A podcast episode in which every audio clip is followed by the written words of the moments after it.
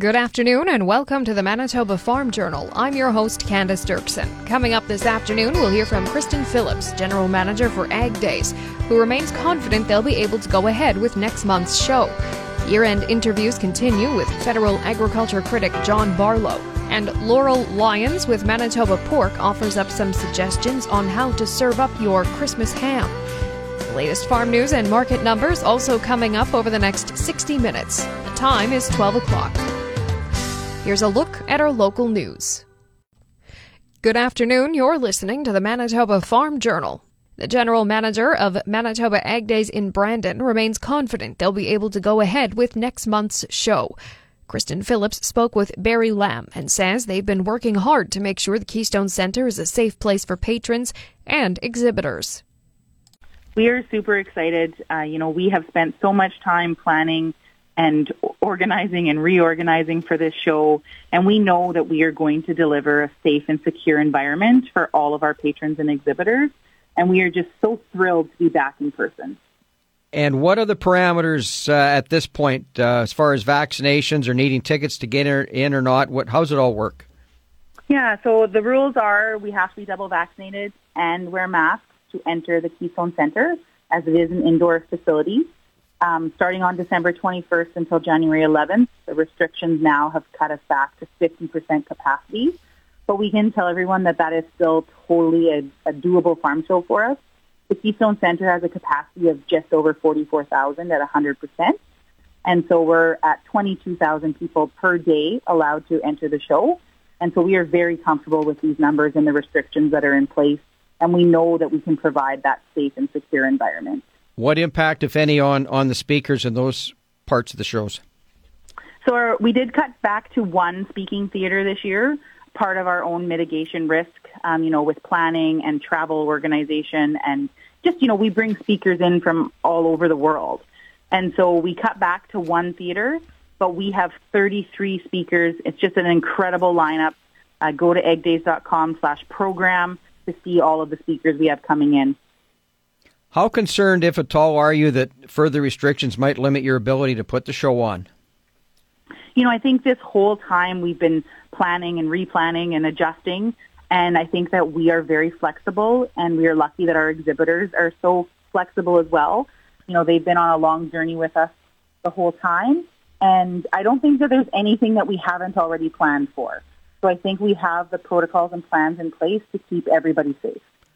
How nice will it be to have a show up and running again and, and to have producers coming through the doors? I I can't wait. You know, agriculture is a is a business of handshakes and face-to-face interactions, and we know that the egg industry wants this, and we just are so thrilled to be able to put this on again. How have exhibitors been in responding to this year's show? We have had absolutely positive uh, comments from all of our exhibitors. Everybody's excited to be back in person, to be back in front of, of patrons. Um, you know, if, if anything, they're having trouble getting equipment in so they have enough stuff to fill their booths. But uh, that's not been a problem for us. The show is one hundred percent full, and we will have a full capacity show. Well, masks and, and vaccinations are required. Are you asking anything of the patrons that are going through the Keystone facility? Like, don't stay at a booth too long or anything like that, or no? Uh, nope. So once you enter the facility, you will be required to do a health check. So you are, um, you know, verifying that you are healthy entering the facility. You will then have an I D check and a Q R check. Then you will go through the next stage, will actually be your admission into the show. And then once you are inside the facility, you are free to move freely throughout the facility. And are tickets needed to get into the show? Absolutely. So you need to purchase your ticket at eggdays.com slash tickets. They're fifteen dollars in advance. Um, you will need that ticket to enter into the Keystone Centre facility. If you do not purchase a ticket in advance and would like to purchase it during the show, our box office will be at the Provincial Exhibition of Manitoba Dome Building only on January eighteenth, nineteenth, and twentieth. There is no pre-purchased on-site ticket. And were tickets always a part of the show, or is this part of the COVID requirements just to manage numbers and what's happening? So this is the first time in forty-five years that Manitoba Ag Days has ever had to be a ticketed event. And being honest, it is partly COVID um, and partly time. it was time for us to make a change. We were the last um, complimentary trade show that was out there. And just with restrictions and the additional security and ticketing, um, there was no way we could break even on our budget.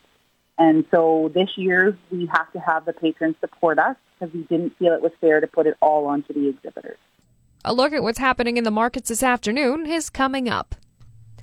Good afternoon, I'm Candace Dirksen, and now for a look at today's farm news. South Korea is looking for more information on Canada's latest case of B S E. In the meantime, it has suspended quarantine inspections of Canadian beef. The news came just four days after an atypical case of B S E was found in an eight-and-a-half-year-old beef cow in central Alberta. The beef cow was euthanized on the farm and did not enter the food or animal feed chain. The C F I A reports that atypical strains occur naturally and sporadically in all cattle populations at a very low rate, and which have only been identified in older cattle. It's the first case of B S E in Canada in six years, and the first since Canada received its negligible risk status from the World Organization for Animal Health in May of this year. South Korea is a key customer, importing over ten thousand tons of Canadian beef this year. The third payment under the Dairy Direct Payment Program is now available for producers. As an example, under the compensation package, the owner of a farm with eighty dairy cows would be awarded compensation in the form of a direct payment of approximately thirty-eight thousand dollars each year. Agriculture and Agri-Food Canada has mailed letters to all eligible dairy producers with directions on how to access the payment. Based on their milk quota, dairy farmers will receive compensation payments totaling up to four hundred sixty-nine million dollars for this fiscal year. In order to receive their payment, producers must register through the Canadian Dairy Commission prior to March thirty-first, twenty twenty-two. Another four hundred sixty-eight million dollars will be available in twenty twenty-two twenty-three. And drought in Western Canada was one of the big agriculture stories in two thousand twenty-one. Here's Federal Agriculture Minister Marie-Claude Bibeau.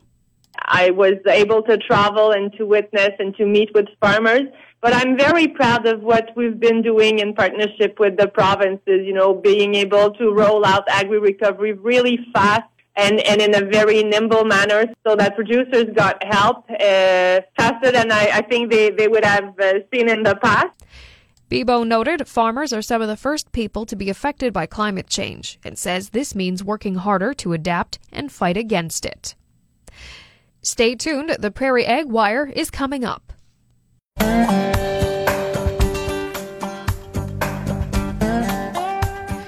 afternoon and welcome to the Prairie Ag Wire for Thursday, December twenty-third. I'm Candace Dirksen. Coming up today, we continue our year-end interviews as Glenda-Lee Allen-Vossler talks with John Barlow, the federal Conservative shadow minister for agriculture, agri-food, and food security.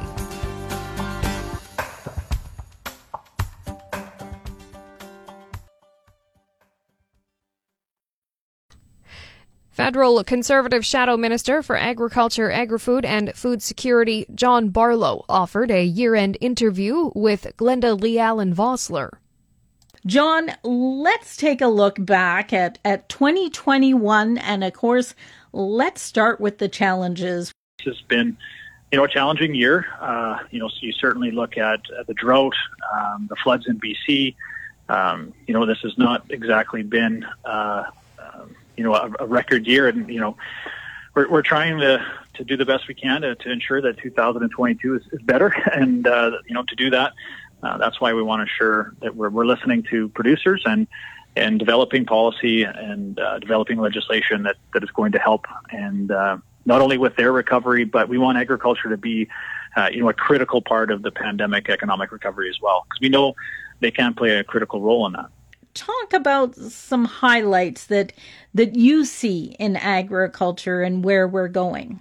I believe there is some great opportunities for, for Canadian agriculture um, moving forward, and and one of those things I mentioned was, you know, as we as we build um, and rebuild our economy from from the pandemic, um, as uh, as a country, we have to look at certain industries where we know Um, are going to be productive, can generate jobs, can generate revenue, um, are going to be producing a commodity or a product that we know is going to have global demand. And when food security and, and affordability are top of mind, not only here in Canada but around the world, uh, Canadian agriculture will play a critical role um, in our economic recovery, but certainly um, in the economic recovery of, of other countries. And I think when we if we learned anything from this pandemic is we must be more self-sustaining. So I think there's going to be some great opportunities for value-added agribusinesses, processing, and I'm uh, looking forward to, to being a part of, uh, you know, realizing uh, those opportunities. Looking ahead to twenty twenty-two and the, the challenges that we have to to meet or overcome, a lot of them stem from the challenges we dealt with in twenty twenty-one, from the the drought to the transportation issues, the market situation, labor shortages. Yeah, for sure. You, you've touched on, you know, a lot of those uh, those uh, obstacles that, that agriculture faces, and that's what, you know, makes this uh, this industry so interesting and at times so challenging, as you have all of these different um, aspects and that, that play a play a role in, in agriculture. And I think there are some challenges, and, and you mentioned it. Uh, you know. There's very bad liberal policy coming forward on, on the fertilizer issue. But there's the, the big issue that I think we're facing is um, our relationship with the United States, our, our most trusted trading partner. Uh, and we have really seen that start to erode. And we've seen that with, that with you know, softwood lumber, uh, potatoes in Prince Edward Island, but now with uh, the Senate of the United States tabling a bill to bring back mandatory country of origin labeling. Um, You know, that there is an underlying current here was what is going on with our relationship uh, in the United States. Uh, you know, trade is critical to agriculture, uh, and we need to be uh, at the forefront of that. And one of the most important things is having a, a strong relationship with our most important and trusted trading partner, and that's the United States. But uh, clearly, like the, the current government under Prime Minister Trudeau um, is seeing that relationship uh, deteriorate, and, and we need to find out why, and we need to try and repair that if we're going to have a successful agriculture sector. And, of course, uh, another key issue is the next ag policy framework that is set to come into effect in twenty twenty-three. Yeah, I think those negotiations are, are critically important uh, as we move forward. And I think there's, you know, two or three really important aspects to that renegotiation. Uh, and I think those would certainly be focused on uh, a review of the business risk management programs. Um, you know, obviously, agri-stability has been a bone of contention for quite some time. Uh, we don't see uh, the majority of producers um, being involved, participating in that, subscribing. So we want to see, you know, some review on that. We also want to see some investment in innovation and research uh, to ensure that, you know, we can commercialize and and uh, some of the, the great ideas and, and, and innovation that's happening here in Canada. Uh, unfortunately, in many cases, we're losing our best and brightest because it takes too long To, to navigate the, the bureaucratic red tape here in Canada. And, and certainly we want to modernize the Grain Act. I think that is something that uh, is certainly overdue. Um, and, it, you know, certainly talk about, uh, you know, trade, uh, non-tariff trade barriers, uh, the shipping container issue. You know, some of these things may not be part of, of the C A P renegotiation, but still should be on the table for discussion. Overall, final thoughts, key message that you would like to leave with producers today? Well, certainly, uh, you know, we have all the respect in the world for, for their resiliency and, and their their commitment to, to not only feed Canadians, but, uh, you know, be a big part of our, our economy. I know this past year is, has been a challenge, um, and there are still obstacles uh, in front of them, as always. But uh, just know that uh, for myself and, and my team, and certainly our, our leader, um, agriculture is clearly a, a huge priority. And and uh, we will be there, um, you know, shoulder to shoulder, hands in the dirt, uh, talking to them and listening, and uh, trying to ensure that, that their voice is heard. And I think that uh, that is critically important. Another issue, of course, is the fact that uh, as Canadians, when we go to the grocery store, we see prices continue to rise. Unfortunately, we're not seeing uh, the benefit going into producer pockets. There's no question. And, you know, that has been, uh, you know, an issue that we have focused on uh, in question period and certainly in the House of Commons as well, is, is the cost of living. Uh, inflation, and you know the, the Liberals like to blame this on, on, on supply chain and international you know problems, but you know we have no shortage of cows, we have no shortage of hogs, our processing capacity, processors are, are operating at capacity, and yet you know meat prices have gone up fifteen percent, and certainly I can I can tell you that my farmers aren't um, getting any more money for that, but we're seeing um, the prices at the grocery store skyrocket, and you know now we're seeing that the grocery store bills will be likely one thousand dollars a year higher Uh, and, and what is the reason for that? And, uh, you know, a lot of this has to fall at the feet of, of liberal policy where, um, again, our relationship with the United States is deteriorated. We cede our uh, trade infrastructure across Canada, um, you know, not, not be able to meet our responsibilities as a trusted trading partner. Um, and when you, you don't have a monetary policy, uh, this is what you're going to see is, is skyrocketing inflation. And, and that's what we're seeing at, at the fuel pumps, uh, at the grocery store, and just about in every aspect of our lives. I've been talking with the federal conservative shadow critic for agriculture and agri-food, John Barlow. For Golden West, I'm Glenda-Lee Allen-Vossler. That's it for the Prairie Ag Wire for today. If you have any questions or opinions to share, send them to us by email to thefarmdesk at goldenwest dot c a. On behalf of Glenda-Lee Allen-Vossler, I'm Candace Dirksen, and thanks for listening. Have a good afternoon. The Prairie Ag Wire will return Tuesday, December twenty-eighth on the Golden West Farm Network.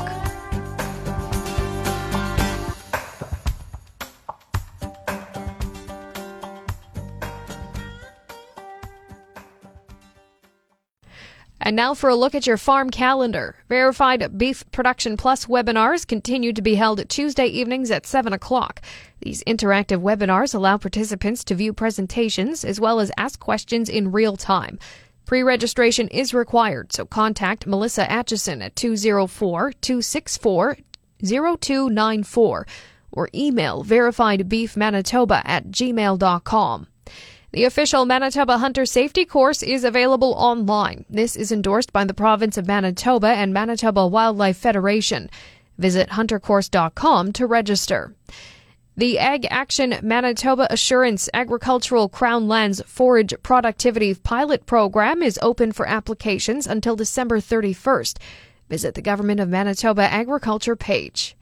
And looking ahead, Manitoba Agriculture is offering environmental farm plan workshops over the winter. These will be held online. Visit the Manitoba Agriculture website to register.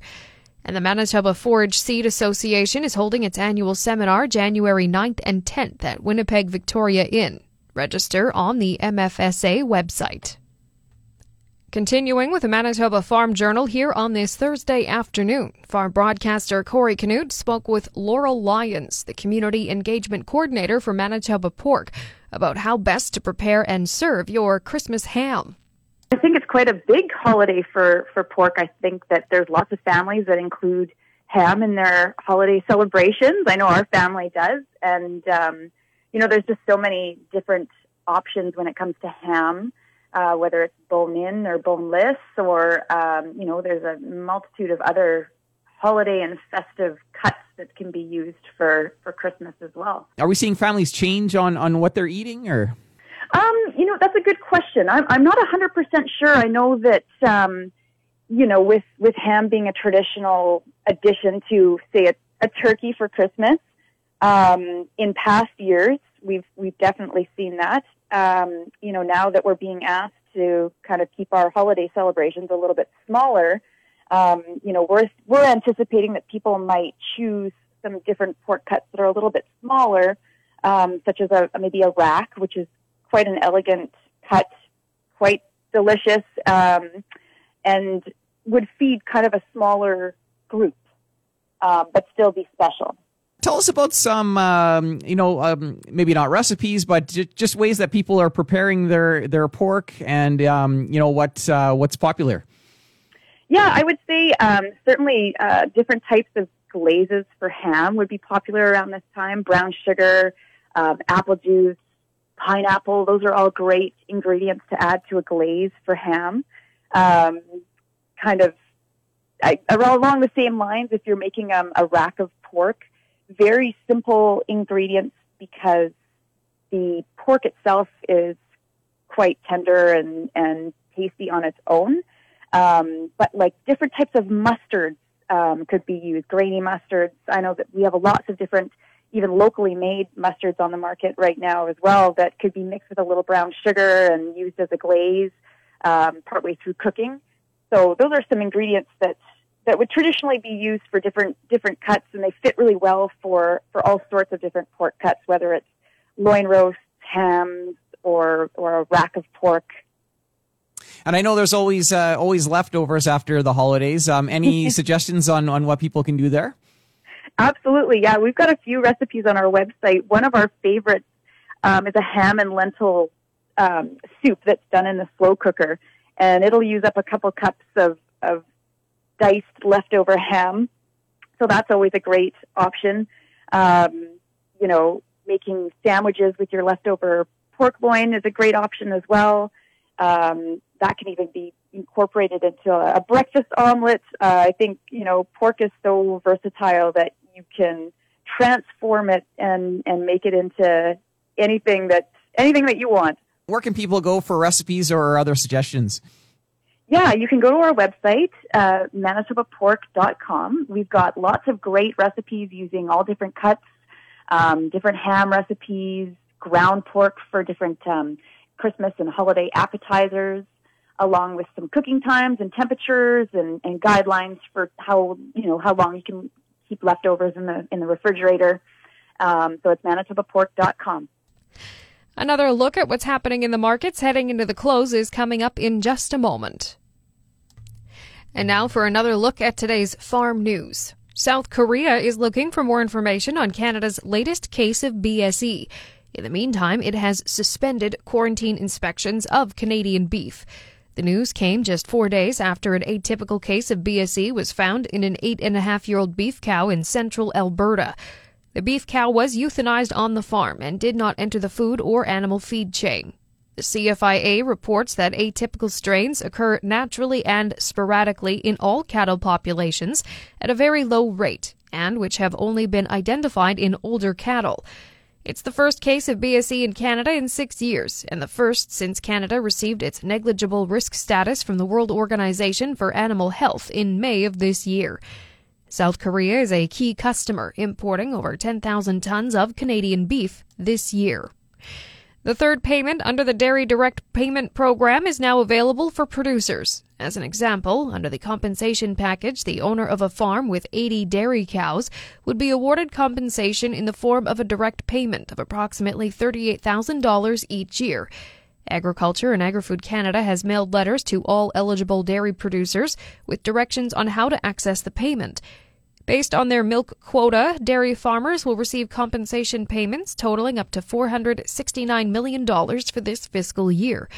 In order to receive their payment, producers must register through the Canadian Dairy Commission prior to March thirty-first, twenty twenty-two. Another four hundred sixty-eight million dollars will be available in twenty twenty-two twenty-three. And the chair of the Canadian Pork Council says African swine fever will be a big focus in two thousand twenty-two. Here's Rick Bergman.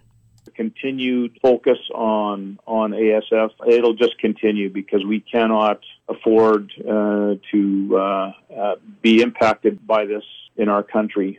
Meanwhile, he notes they are also looking at developing a Canadian pork pricing mechanism, as right now all of the pork is getting priced out on the U S formula. I'm Candace Dirksen. And we've come to the end of another Manitoba Farm Journal. I'm your host, Candace Dirksen. If you have any questions or comments, you can reach us by email at thefarmdesk at golden west dot c a. Today's closing numbers with more in-depth commentary on what's happening in the markets is coming up at ten to two on the Markets Farm program. I'm Candace Dirksen, and thanks for listening. Have a good afternoon. We'll meet you back here on Tuesday, December twenty-eighth at noon.